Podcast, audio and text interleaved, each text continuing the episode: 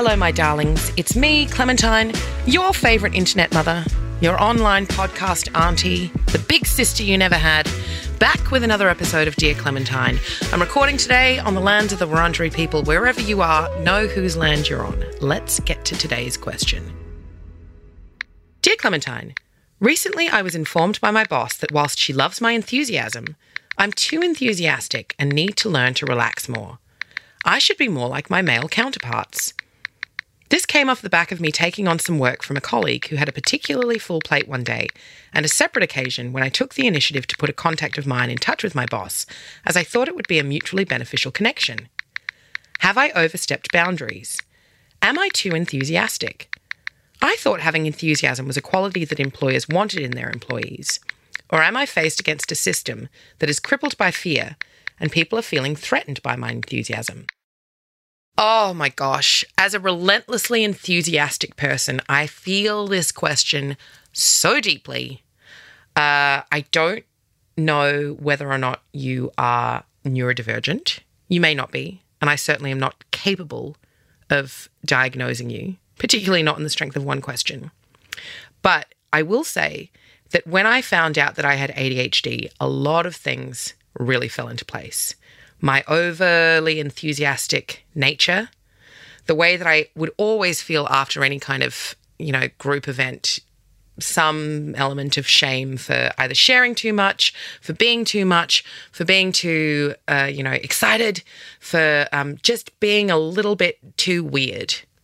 So, again, not diagnosing you, this is something I think that a lot of people who are neurodivergent have experience of this feeling of being considered to be too intrusively enthusiastic in situations. And really kind of the upshot of that as well is not just not just to sort of gently suggest to you that if you feel there may be some truth in what your boss is saying that it's an avenue avenue to look at or if you've had feelings before suspicions this might be some kind of validation or confirmation that your suspicions may be worth pursuing. But also to say anyone, anyone else listening that enthusiasm can be a neurodivergent trait. So don't be ableist in how you deal with people and how you treat them and how you treat their enthusiasm. And also, enthusiasm is a beautiful thing. Sometimes it can be annoying. I am annoyed by my enthusiasm sometimes. And overly enthusiastic people can feel like a lot. But it's only because we have been and I and I don't think it's a general human thing. I think it's a particularly white western mindset of you know reticence and keeping to ourselves that we respond in this society we've been conditioned to respond to overly enthusiastic people with a sort of get away from me kind of mentality.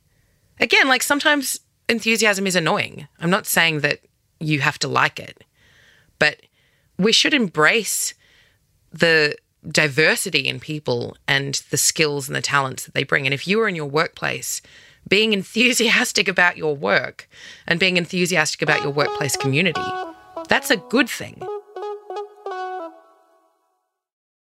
I wonder if what your boss is saying, and maybe you can go back to her and get some clarification on this, uh, from your question, it's not clear to me whether or not what she's suggesting is that you take care of yourself more, that you act more like your male colleagues for your own career advancement, that you be more selfish like them. Perhaps she's suggesting don't give away all of your contacts. Don't give away all of your energy to men who would never return it to you. She may be trying to mentor you in a way. And if that's what she's doing, then it's not actually a comment on your enthusiasm. It would seem to me to be intended to help you advance in your career. So, my, my first suggestion, I think, would be to ask her for some clarification on that.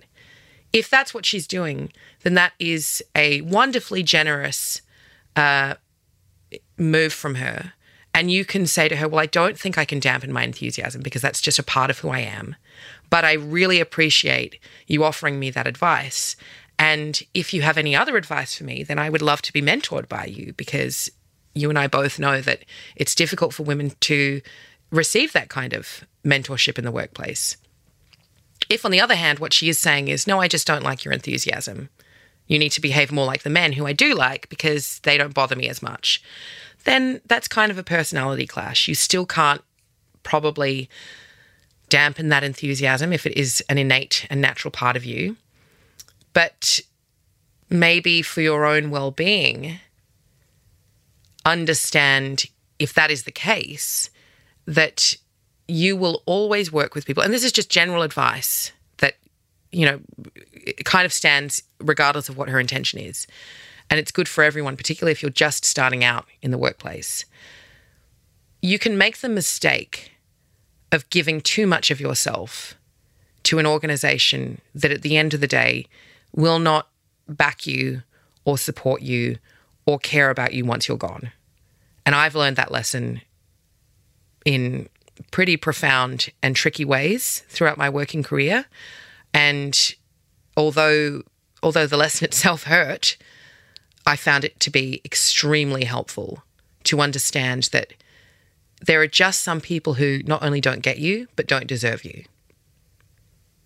For you to be able to figure that out right now is going to help you enormously along the way. And it doesn't mean that you can't give of yourself, but you you do get better at identifying who it is is worthy of you giving yourself to in that way.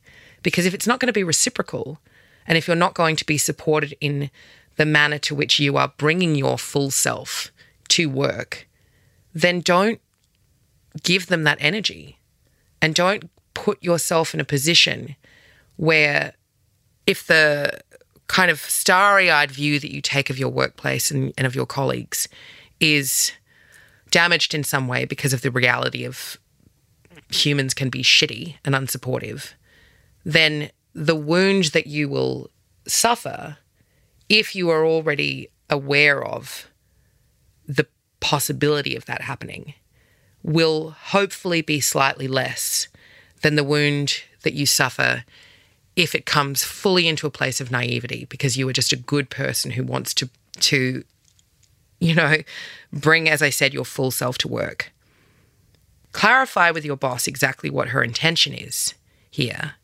and if as i said if it's possibly that she's trying to mentor you, then use that to your advantage because it means she does recognize that enthusiasm in you and she wants to kind of nurture it.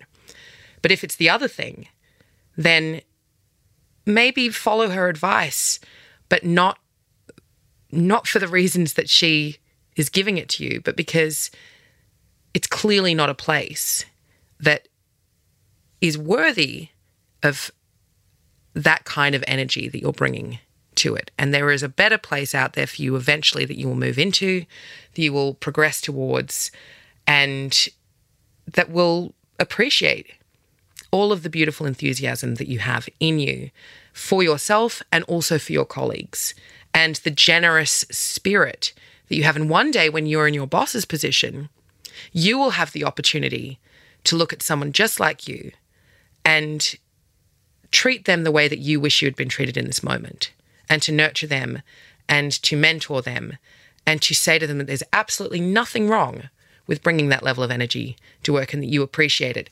But to give them that clever advice where you say, just be circumspect about who you give it to and make sure that the person who is receiving it is worthy of it.